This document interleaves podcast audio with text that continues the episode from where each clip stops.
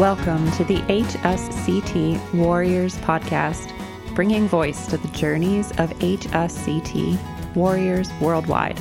I'm Dr. Jen Stansberry Koenig, or Zen Jen, and so grateful to share this story with you. As we continue to grow the HSCT warrior community, illuminate the invisibilities of autoimmune disease, recognize the possibilities of a future free from disease progression, connect through our shared experiences, and advocate for an inclusive society. We're so glad you've joined us. And so, no, welcome, Carolyn. Thank you so much for joining us today to share your story about your journey to HSCT. Welcome. Thank you so much for having me. I'm I'm really excited to talk to you. I'm really excited to hear more about your journey. And so we can dive right in with your story about diagnosis and how you came to be graced with the lovely autoimmune disease diagnosis. Yes, yes, lucky, lucky us uh, and autoimmune diseases. So I have had MS for almost a decade, but I was first diagnosed on my 32nd birthday. Oh my gosh! You know, happy happy birthday, right? Um, happy birthday! And and ironically, uh, full circle, I will be admitted to the hospital uh, in a month or so on my birthday again for one of the steps of chemotherapy for HSCT. So I feel like it's a strangely poetic full circle that I was diagnosed on my birthday and am hoping to eradicate it on my birthday. So fingers crossed that, and I just plan to pick a new birthday. I, I hear October is nice. So well, your stem know. cell birthday is close enough, right, to when you begin your chemo. So maybe yeah, maybe exactly. you can every year celebrate the beginning and end of of your experience with MS as your birthday present.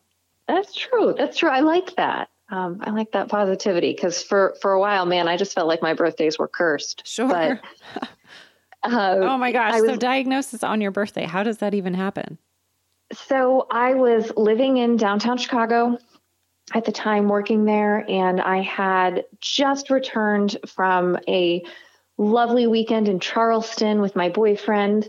And I had this really bad eye pain just in my left eye, and only when I looked to the left. So after you know, taking migraine meds or, or, or some things like that. I was like, this is not going away. And this also is not normal. So I went to my eye doctor, an optometrist, and he was a really smart man because he said, I can't diagnose this thing that it might be. It's called optic neuritis. Mm.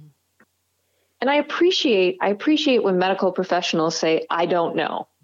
I actually I actually do because it's at least a jumping off point. For sure and very rare and very rare. Yes. And he he said your eyes are healthy. They look great. There's nothing in them but there's this thing i can't i can't do. So i think you should go to an ophthalmologist. So i was lucky to get in i think it was the next day to the ophthalmology department at northwestern. I left work and told my boss you know hey i'm just going to go to the eye doctor be back soon. No problem made my way downtown and probably 45 minutes in to the appointment with uh, an ophthalmology resident, I I thought something was wrong. It was the appointment was taking too long. There were lots of tests, um, specifically with my pupils. And now, in hindsight, I know the difference of the dilation of the pupils was a, a trigger to mm. them but at the time it just was one more bright light being shined in my eyes sure and this this lovely resident who I wish I wish I knew who it was. I wish I could thank them for being such a good doctor. I like to think that they're out in the world making an impact for other people, mm. but she she asked the right question and said, "Have you ever had an MRI?" And weirdly, I had for an unrelated issue about 6 months prior. And the beauty of a, a, massive medical institution like Northwestern is the electronic medical record and having everything in one place for the access of any, you know, doctor or nurse that you're seeing. For sure, on the spot too. On on the spot. Think of all the time saved, and you know, the the that the individual doesn't have to schlep and find their medical records. So she said, you know, have you had an MRI? I said, yes. She goes, here at Northwestern? I said, yes. She swivels around on her chair, brings up my MRI. And, you know, I should state that the neurologist who I had seen said, you have all clear. And I'm, I'm using air quotes. You just can't see that on a podcast, sure. but, you know, you have the all clear for your brain. Cool. Didn't think of, about it again. And then this resident is looking at it and leaves the room, comes back with several attendings and, and a whole group of doctors. And then everybody leaves, and she sits down in front of me and says, I think you have MS, and you need to walk to the emergency department and get admitted to the hospital. Wow. Quite quite a shocking thing to say and was definitely not prepared for that at the eye doctor. No, I bet you were not even contemplating like what might this be other than something wrong with my eye.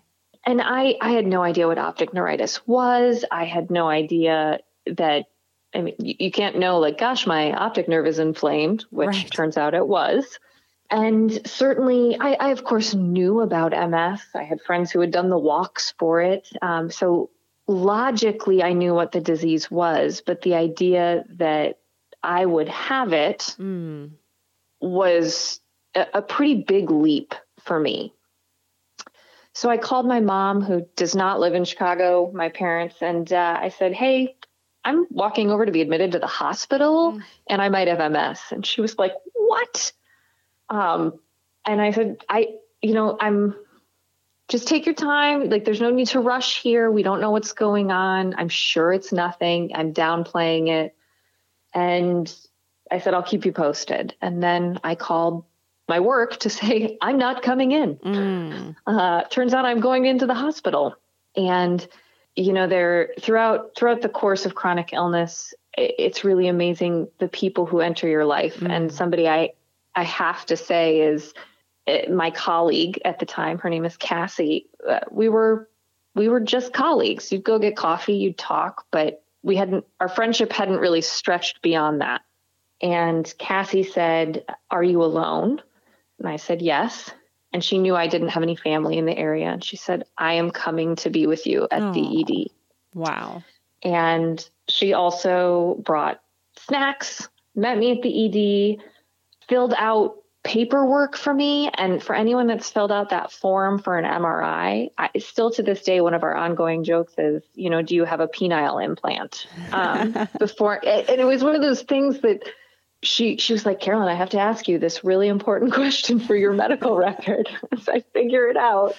Uh, but she stayed with me um, through getting admitted to the hospital, which was an all day affair. Again, anyone who's been to the ED and goes to hospital admission. So um, so I was amazing. admitted. That's yeah. just amazing support to have right from the start. And now she's one of my absolute dearest friends. And, you know, what a, what a sucky way to start a friendship, but also she's somebody I can count on and lean on and, and is not afraid of the hard stuff. If, if that's how you're found, if that's the foundation of your friendship. Sure. Unforgettable for sure. But so it was the day before my birthday. I got admitted to Northwestern. I was told they needed an MRI and a spinal tap for diagnosis. And sometime in the middle of the night, I was wheeled to the MRI and had, you know, the mother load, right? Uh, brain, cervical, thoracic, lumbar spine, the optic neuritis protocol. So it was about a four hour MRI. Oh my gosh. In it the middle of the night. In the middle of the night. In like the middle of the night. thought you were going to sleep through it or something. Yeah, two thumbs down. Do not recommend that. No. Um, but then uh, I got back to my room after the MRI and I had a spinal tap, which also do not recommend. Not a super great feeling. Not on your birthday. Yeah, yeah. Again, happy birthday. You get a lumbar puncture. And uh, you know, I always find it really funny the phrases that medical professionals say, like it's normal, and the you have to lay flat for an hour because you might leak spinal fluid yeah. was something that has certainly stuck with me. Not normal on your not birthday. not not normal. So I'm laying flat, and what I would consider the entire neurological suite of Northwestern comes into my room and says, "You have multiple sclerosis." And by this point, my mom was already on a flight to come. I had friends, and a, my roommate was there. And utterly stunned. I I was, you know, I had just turned 32. I was healthy, what I would consider. I had no symptoms that other people associate with MS: tingling, numbness. Um, I've I've always been clumsy, so maybe I could attribute balance issues, but I, I hadn't thought anything of it. Uh, and I just thought they have to have this wrong. This this can't be it. Denial and, uh, is a common thing with diagnosis, right? Yeah, major denial on my part. Um, I but still wanted them to be wrong. yeah, understandable when you, you know, it came out of the blue, out of nowhere. Yeah. So I wasn't I wasn't in the hospital that long. Um, I I had no physical manifestation, uh, you know, that I would that I now have and know that they were looking for at the time. But you know, IV steroids cleared up my eye pain, and I was discharged to with a an appointment future to meet with a neurologist and and start treatment on a DMT. Wow! Uh, so did like did neurologist consult with you while you were in the hospital? How long did you end up being in the hospital? I was in the hospital two nights, three days, uh, and the neurological team told me what MS was, told me that there were several treatments, several DMTs on the market, but that really said you will meet with a doctor later as your specialist to, to talk about a course of treatment. We just want to get you healthy on a you know steroid taper and back home as soon as you can. So that was an even weirder waiting period. Hey, go home with this massive new diagnosis, mm-hmm. and I mm. th- I think it wasn't I think it was two months before I got in to see the specialist. Oh wow! To, so yeah, it was a hold tight. It was a longer period. Mm-hmm. And don't Google.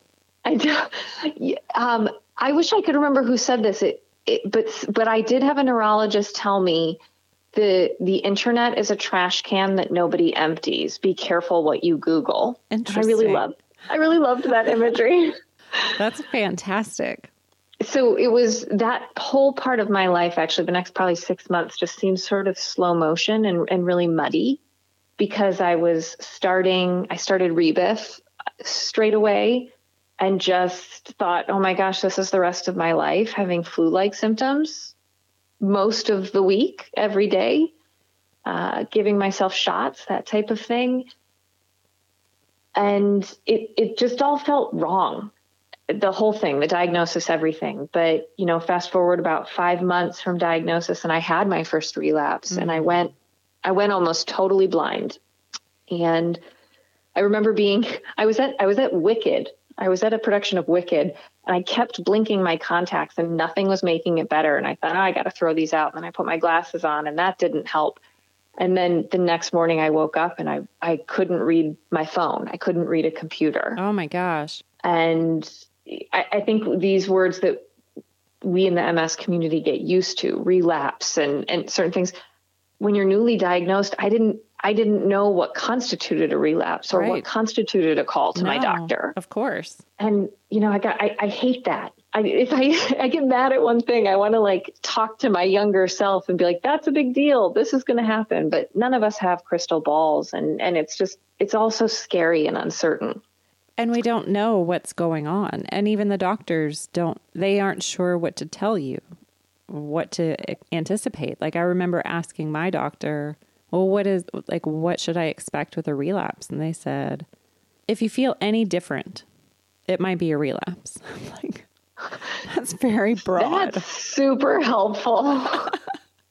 Yeah i mean it's it's like they don't want to scare you but there's got there has to be a better happy medium than the one I experienced of fear and knowledge or lack thereof, right? Or or lack thereof, exactly. And you know, so I again IV steroids cleared up the vision issues and you know, fast forward this there's the big gaps in or big jumps in my story, but I went on and off medications. I decided to travel by myself for several months in Europe and I didn't want to be on medication, so I stopped taking the Rebif. Uh, then I came back to the United States and said, okay, I should I should be on one. And I tried Plegridy and had a massive allergic reaction to it, which put me off DMTs for a while. And then I said, okay, let's go old school to the tried and true Copaxone. And I did that one. And then fast forward to 2018, and I was le- I, by this time I had moved from Chicago to Cleveland, Ohio. Uh, I was working for Cleveland Clinic, and I was walking from one area of our main campus to another. And for anyone who is familiar with Cleveland Clinic, the main campus is giant. And I was walking from one spot to another, and I couldn't walk. Mm. And I, I was I was so scared at what was happening and I actually, to get to the parking garage, had to walk past the Mellen Center for MS. Oh yeah, yeah. So I I was standing there going, okay, I'm kind of at a halfway point. Which way do I go? What do I do? And I was able to get into the infusion center at Mellen and get steroids and get a, a new MRI and I had advan- I had advanced lesions in my cervical spine from the initial one. But since 2018, I have no new lesions in my brain or my spinal cord. Interesting. And have you been it, on Copaxone that whole time or something different? Um, so, oh gosh, yeah. So when, after that episode, I got put on Rituxan or rituximab and then eventually we switched to Ocrevus. Mm. So from from 2018 to January 2022, I have been on you know one of the big hitters, uh, most recently Ocrevus. So still, I'm you know you said the word before anomaly. I'm an anomaly, and my neurologist was very he, he's a great guy and he has a wonderful bedside manner where he can explain things. But he said MS constitutes two things disease progression and neurodegeneration. Our drugs and our therapies know how to work with, or for the most part, to work with disease progression and mm-hmm. additional lesions. Because science has not yet captured neurodegeneration of the damage that's already been done. Mm-hmm. And then he says, Your disease is manifesting in rapid neurodegeneration. Oh, no. And it's interesting because he was very specific in his word choice to not say relapsing, remitting, primary, progressive. Sure. And quite frankly, I didn't need a doctor to say any of that when I went from walking 10 miles a day to two miles a day to not being able to walk around the block to using a cane and a rollator. Mm. So from 2018 to now, it's it's been a, a downhill progression. And certainly before the pandemic hit, you know, I walked out of my office at Cleveland Clinic without assistance. I, you know, I had crippling fatigue. I had mobility issues, but I was walking freely. And today I use a cane, I use a rollator to get around and be safe. And exactly. And so in in the midst of COVID, as we all have experienced different trials and tribulations, different ups and downs, uh, I had to come to terms with using a mobility device and not seeing it as the enemy, but seeing it as a really wonderful thing and, and certainly a privilege to be able to afford and use these in my in my home and in my life. Um, if I could go back in time and tell myself a few things, one of them would be get it get it sooner and stay more active and check your ego at the door that somehow it defines you in a way you don't want to be defined. I think we put a lot of pressure on ourselves to be normal or look normal or hide our disease because we do it every day with fatigue, with different symptoms, being an invisible illness a lot of the time. That when it stopped being invisible and started being very visible, I had a really hard time with it. You're not alone. And it's a brilliant way to say, right?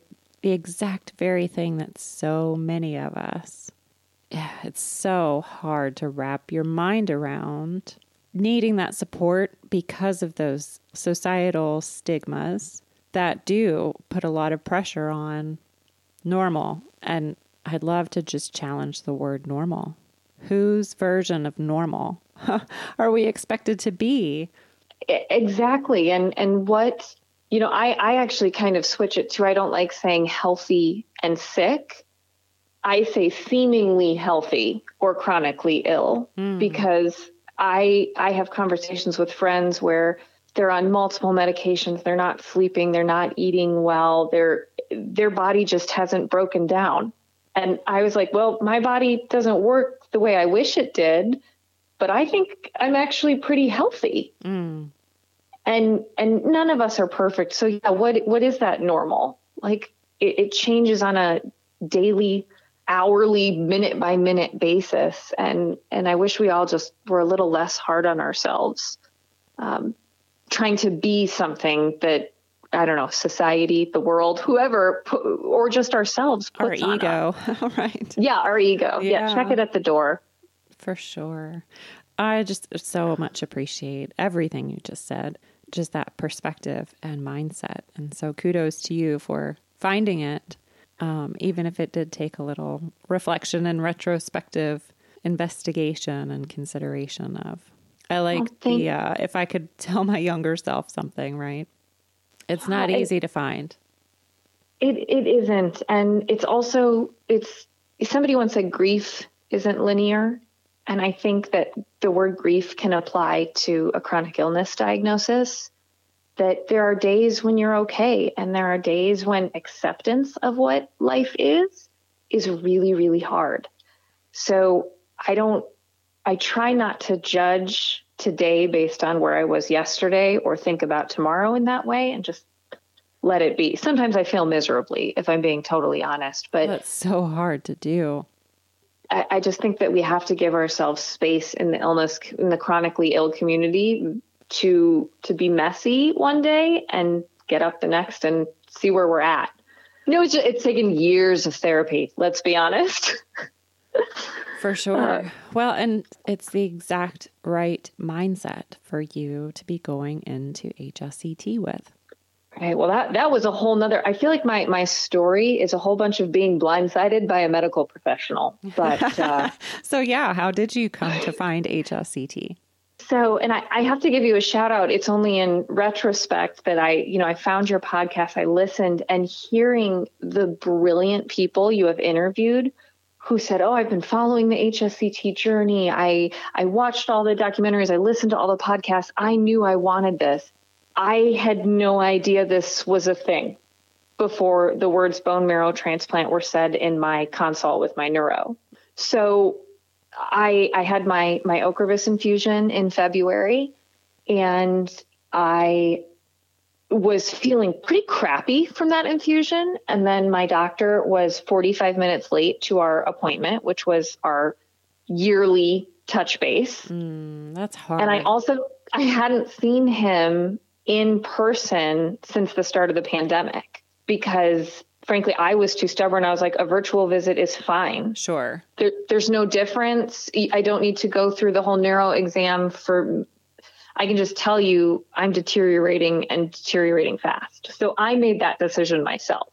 Um, so when he did come in the room, I was already just, oh gosh, I was I was ready. I was revved for the fight because I, I didn't feel well and I was mad at him for being late. And I think I might have said, "Nice of you to grace me with your presence." um, so uh, he he luckily is used to my personality, but um, you know we went through the exam, and his his fellow is in the room and is taking notes on my medical record, and we're we're talking through things. And he sits down and, and he says, "I think you're a candidate for bone marrow transplant." Mm uh, I think my exact response was, uh, "What? Speak into my good ear? Right. What nonsense are you talking about?"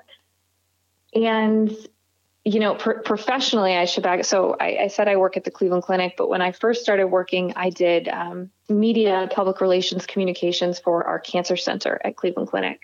So I was well acquainted with the bone marrow transplant team at our cancer center, sure. with the operations of the cancer team, and had done patient stories and, and, and different elements. So working at Cleveland Clinic, I'm I'm in the midst of things that most people don't think about as a patient: medical operations, pharmacy operations, some like the really cool things that make a hospital work, and certainly one that is as large as Cleveland Clinic. So he says, you know, here are the steps that have to happen we we and he talked about Northwestern. He talked about Dr. Burt and how the the program that was founded there that they used to send Cleveland Clinic patients to Northwestern. Mm-hmm. He gave me that whole background, but he said now now we do it here, and I will. For, you know, first our neuro consortium or some fancy word like that is going. You know, all the neurologists get together and vote. Uh, I present your case. We vote if you're a good candidate I thought, okay, well, when does that happen? Like quarterly? And and I think I think this was a Wednesday that my appointment was. He goes, we meet Monday. Oh. I was like, oh, okay, okay, Monday. And he goes, if you, if you go forward, then um, you'll have a consult with one of our oncologists. If that goes forward, then we start uh, the two day testing to make sure everything in your body is healthy and all along the way is insurance approvals, right? You know, of this course. It, what's so interesting about it is it's not it's not one approval to go forward. It's an approval for the consult with hematology. It's mm-hmm. approval for once once each person gives their blessing, then you go back to insurance approvals. So so I my my dear friend picked me up from my appointment that day and I think I cried because again you're mourning you're mourning the loss of your health and you're also mourning the loss of control. But you're also i was also so excited to have hope and to have something different. The the, the power of words the power of options was incredibly profound for me because I, I went into that appointment again, battle armor on of them telling me, yeah, you're getting worse, but you're on the best drug. You're on Ocrevus. Right. And I, I don't I don't blame medical professionals for the the lack of progression in, in curing our disease, but I do I do have high expectations on how we treat individuals when they're in front of you. So so being like, yep, you're sick, you're getting worse. Just I, I, I couldn't take it anymore. And and so I was totally and completely blindsided uh, by what this was, even though I knew what a bone marrow transplant was, even though I had done stories like that. I it wasn't even on my radar for a treatment for MS. Right, not for autoimmune disease. So I I think I stared at the wall when I got home for a few hours. Uh, I I remember my my husband saying like do you want me to be with you? Do you want to read? Do you want do you want to watch television? I was like, actually, I just I just need to go be alone because I can't I can't process anything right now. Well, because I'm sure you were very then familiar with all of the ins and outs of HSCT for cancer patients. Exactly. You know, so about about 24 hours later, I remember taking the next day off of work and I just dove in to research. I have a very type A personality. I, I wanted to know everything. And because I work at Cleveland Clinic, a good friend of mine is a bone marrow transplant doctor. So you better believe I called his cell phone and ugly cried on the phone to him. right, I bet. You know, so like I recognize my privilege in having these wonderful people at my fingertips. And he he said, I'm not an MS doctor, but let me walk you through what happens step by step. Mm. um, and what the drugs are and and you know what the side effects are. And and that was uh, actually very calming to talk to somebody. And and when you're talking I, am sure everyone has had some experience where they have a doctor who talks more like a human than a doctor. Mm. but he just goes well carolyn you're going to fight like hell and you're going to get through this. I think this is a great option for you. Awesome. So yeah, so that was that was early that was early February, and because of the lovely insurance game, no one can say how long anything takes or or what will happen next. But things moved fast, and and I know you've had other guests on on your show who have received HSCT at Cleveland Clinic, and I've I've eventually become connected to them through other means, and I'm I'm so grateful to the other people, yourself included, who have paved the way that this is an option for me in the United States. Mm. I, so I'm, I'm just grateful for the for the bravery and the individuals who have fought for this treatment to bring me to where I am. So just want to say that. Yeah, no, and I'm grateful to them as well and to you for sharing your story, right? Because without people willing to share their story, we don't have the podcast. So I appreciate you you speaking here. You. And so on that note, why is it important for you to participate in the podcast? So I am a communications professional and I think that stories can change the world. And I think understanding the very complex world of medicine uh, needs stories. And I, I do this every day in my job. I, I help I help translate the medical world into the patient experience and and now I have a front row seat of being a patient and I feel that that privilege bears with it a certain amount of responsibility in talking about what is available, how to advocate for yourself, how to provide feedback to your medical team. And and I think I think just telling my story it, that it is just that it is available even in the US, right? Cleveland Clinic is a world renowned institution and we've done a handful of these for for MS treatments. So is that is that is it moving the needle? Will more people know to ask? Um, the principal investigator for the Beat MS trial is at Cleveland Clinic. Um, I actually just had a 7T MRI yesterday for this study. Have you heard of this? No, I have not. Whew. Um, so we're one of 50 institutions in the world that have it. It's a seven Tesla MRI, and it is no joke. The side by side comparison of the pictures of your brain are quite startling. And uh, it, I mean, it's it's not even standard definition to high definition. It's like a supersonic picture of your brain. Wow.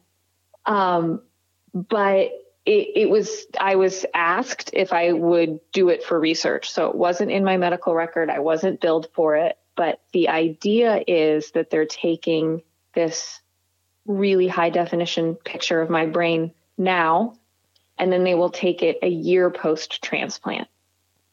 And what I said in the doc, in the appointment was, you know, everybody tells you this isn't a cure. We can't do anything about the disease that has already occurred. This is to, to pause, to stop. That's mm-hmm. the hope. So everyone has been very, very clear on that front. But my question about this research superhuman MRI was are you trying to measure with the best pictures available if healing could be possible from this procedure? And, and I got response. Yes. Awesome. They exactly you know, I, I stopped to say, okay, like I, who wants to do another MRI? I've already had my, I've already had my yearly images. I had to have fresh ones to, for the insurance approval for HSCT. So I was not super jazzed about it. And it also, the, there are science terms I don't understand. They're like, well, because of the really big magnet, you feel like you're spinning or rocking when you're inside the machine. Interesting. And I can confirm that you 100% do. I thought I was on a hammock. did you end up with uh, vertigo at all? Uh, I did a little bit. I had a lot of head pain, which I've never had in an MRI. Mm. It was not a pleasant experience, and I am an avid. Uh, I take a Xanax before I go into an MRI just to sort of ease the situation. For sure.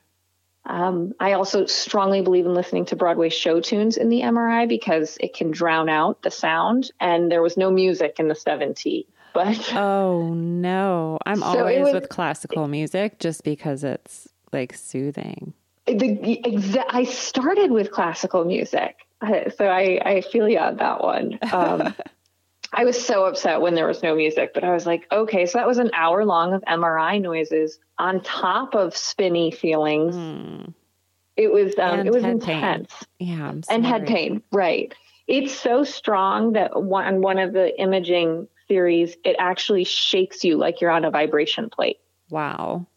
And so, uh, did you like how was walking when you got out of it? Um, it's hard to even sit up after laying down for that long, but then to walk. Yeah, the tech helped me to sit up because I was absolutely swaying like you just got off a boat and you know I have a hard enough time finding my my equilibrium as it is mm. and the, he he kind of held me and I did some deep yoga breathing some stretches and then um, we just got to my rollator, and I was able to splash some cold water on my face and and go on go about my day. But it was i sat there longer than usual. It was an intense mri experience. Sounds very intense but i love that they are trying to capture evidence of neuroplasticity I, exactly. I was like yeah let's take a picture use my brain let's study this. And i will go through it again you know a year post transplant and hopefully have great news because otherwise I mean, if we don't have hope, what point is there? Indeed. I appreciate you being a part of that research initiative. I, I think it sometimes is so hard to find. You know, I, I didn't know the Beat MS trial was happening at Cleveland Clinic. If people are interested, it's still taking it's still taking patients. There are others that would fall under the research category. I do not. Mine Mine is covered by insurance, which is an interesting distinction, but this is an ongoing trial where others could have access to HSCT if they're interested. And that's the entire purpose for HSCT Warriors Incorporated, the nonprofit that we started out of this podcast, is to just help promote awareness of HSCT as an option for people. Yeah kudos to you because again, totally blindsided. And now I feel like I have this front row seat. Um, and you know, you you research everyone who goes to Mexico, and and I will say it's interesting to see the difference in protocols. The the protocol used at Cleveland Clinic is different from the one in Mexico, which is slightly different from the one in Northwestern. Um, in terms of the types of chemotherapy, the duration, the timing, um, when you get a port, when you don't, uh, so I've been I've been learning a lot. And the other interesting thing about this, so you know, the the cancer team is a well-oiled, seasoned team, and they're exceptional. And I got a binder that was I don't know 20 pounds of everything. Wow every every stage of the game how to how to clean my tricatheter port what the side effects were nutrition etc I want someone so desperately to go into that PDF document and control find all the times it says cancer and replace yes, MS. Yes. Or because autoimmune disease. Or autoimmune disease, exactly. Because I'm like, uh, the number of people I've talked to who went, I mean, oh, but you don't have cancer. And, and under the category of weird things people say to you, I was told I have pristine bone marrow. So so gathering stem cells, the apheresis portion should go pretty well. That's wonderful news. I mean, it's you can still expect at least six hours. Exactly, exactly. But I was like, what a weird compliment. Um, so you, Jen, you probably had pristine bone marrow too. I don't know. They only extracted 8.75 million stem cells, which I think is around average. Like they only need two, at least Dr. Burt only needed two at Northwestern, two million for the transplant. So I don't know the baseline or what they need for transplant at Cleveland, but I think they go for five million, but I don't have my binder in front of me. well, and that could absolutely be because of the protocol, the myeloablative protocol. Yeah. So you'll have more of your immune system wiped out. Yes, it's a fully ablative treatment um, you know, I got got my calendar mailed to me with the whole timing of things and which is also strange to with work to plan to be out and then but in but but in right and also at where I work. Yeah. Yeah, I bet. So I that's that's strange um, but I feel I feel really excited. I feel really hopeful and the members of the HSCT community who I've reached out to in terms of like, what do I pack and bring to the hospital? And I, I, had a text exchange with someone the other day and I said, you know, should I bring a lamp? Is that weird? I hate, I hate fluorescent lights. You know, is it weird to bring a lamp? And Not she she wrote me back. She goes, no, bring that's a great idea. Yeah, bring, bring, a lamp. Lamp.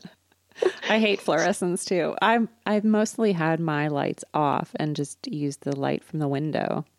That's see exactly like that's these are the things that are easier for me to think about my packing list and and the lighting in my hospital room than than what I'm actually about to go through. But you know that may be a good thing because and part of the reason I started this podcast is because of that fear and anxiety that I walked into HSCT with.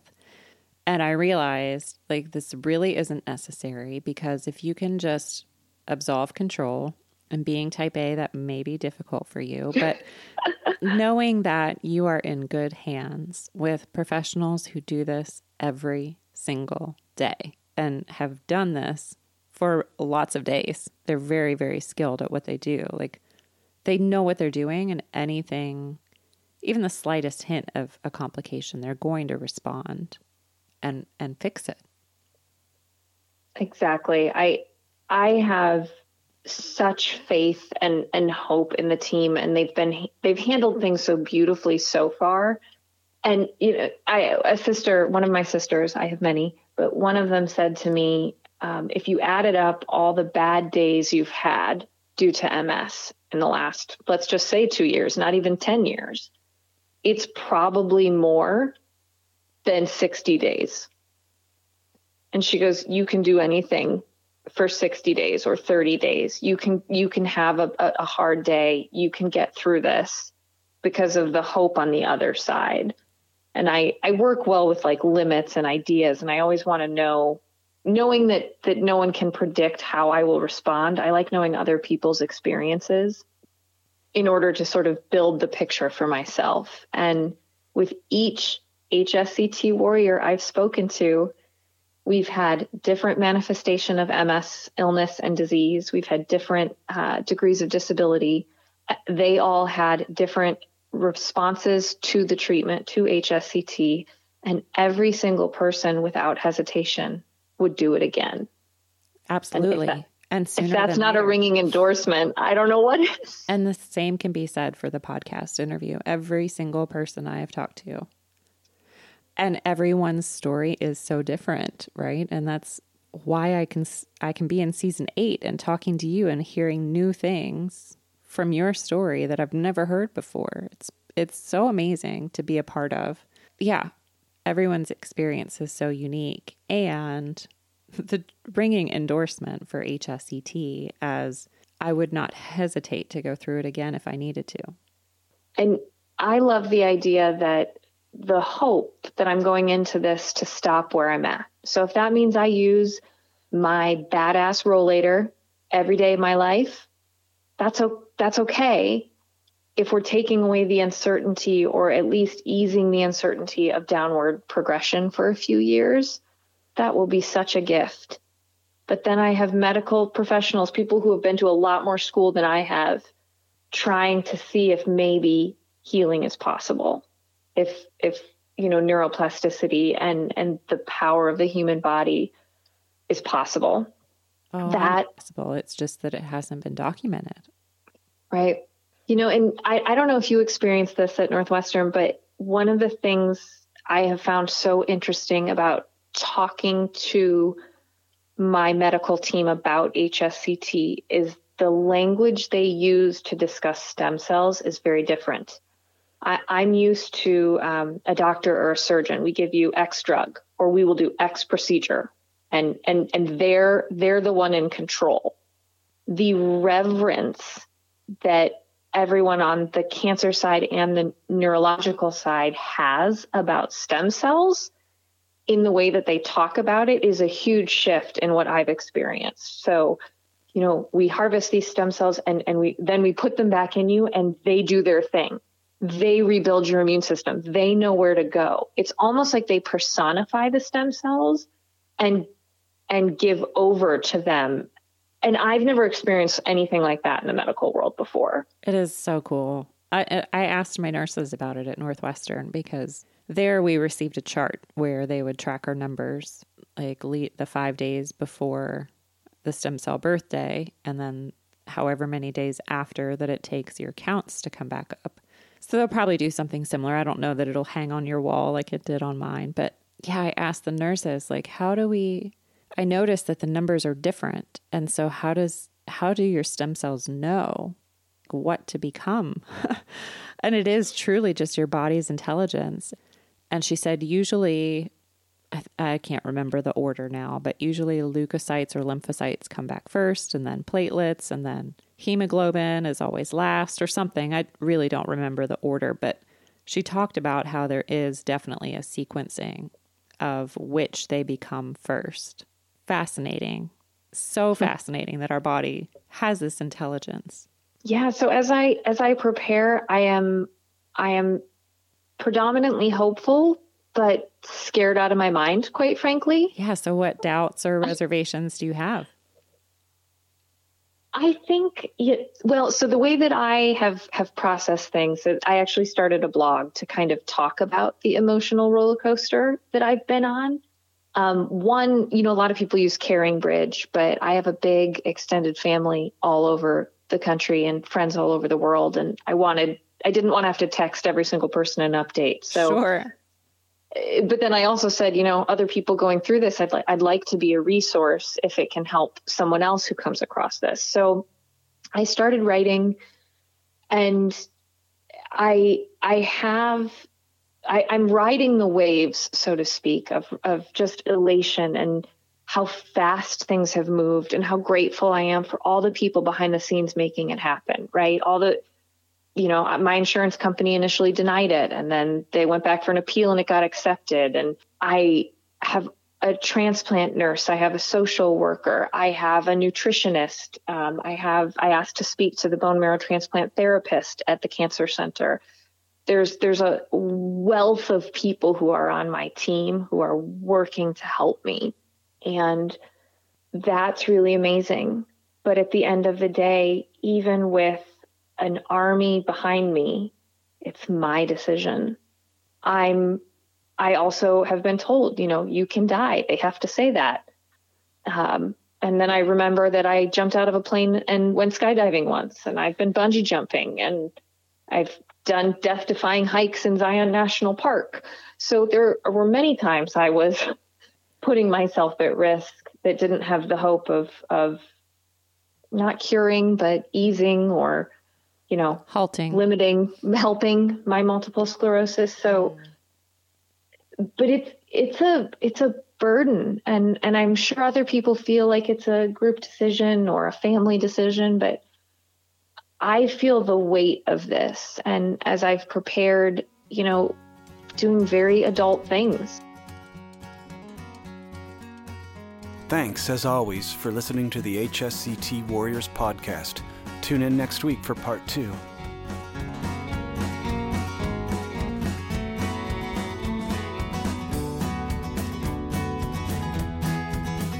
Be sure to visit hsctwarriorspodcast.org where you can find notes from today's episode, submit ideas or feedback, and connect with resources and the HSCT Warriors Incorporated nonprofit. As always, special thanks to musical genius Billy Alitzhauser for sharing his superpowers to create the soundtrack, edit, and produce the audio to make this podcast possible. You can find us both when you subscribe on SoundCloud, iTunes, Stitcher, or wherever you find podcasts.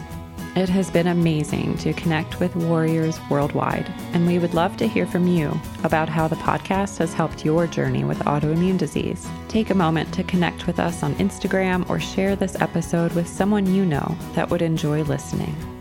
In the meantime, we hope you'll tune in next Wednesday for another episode highlighting another HSCT warrior.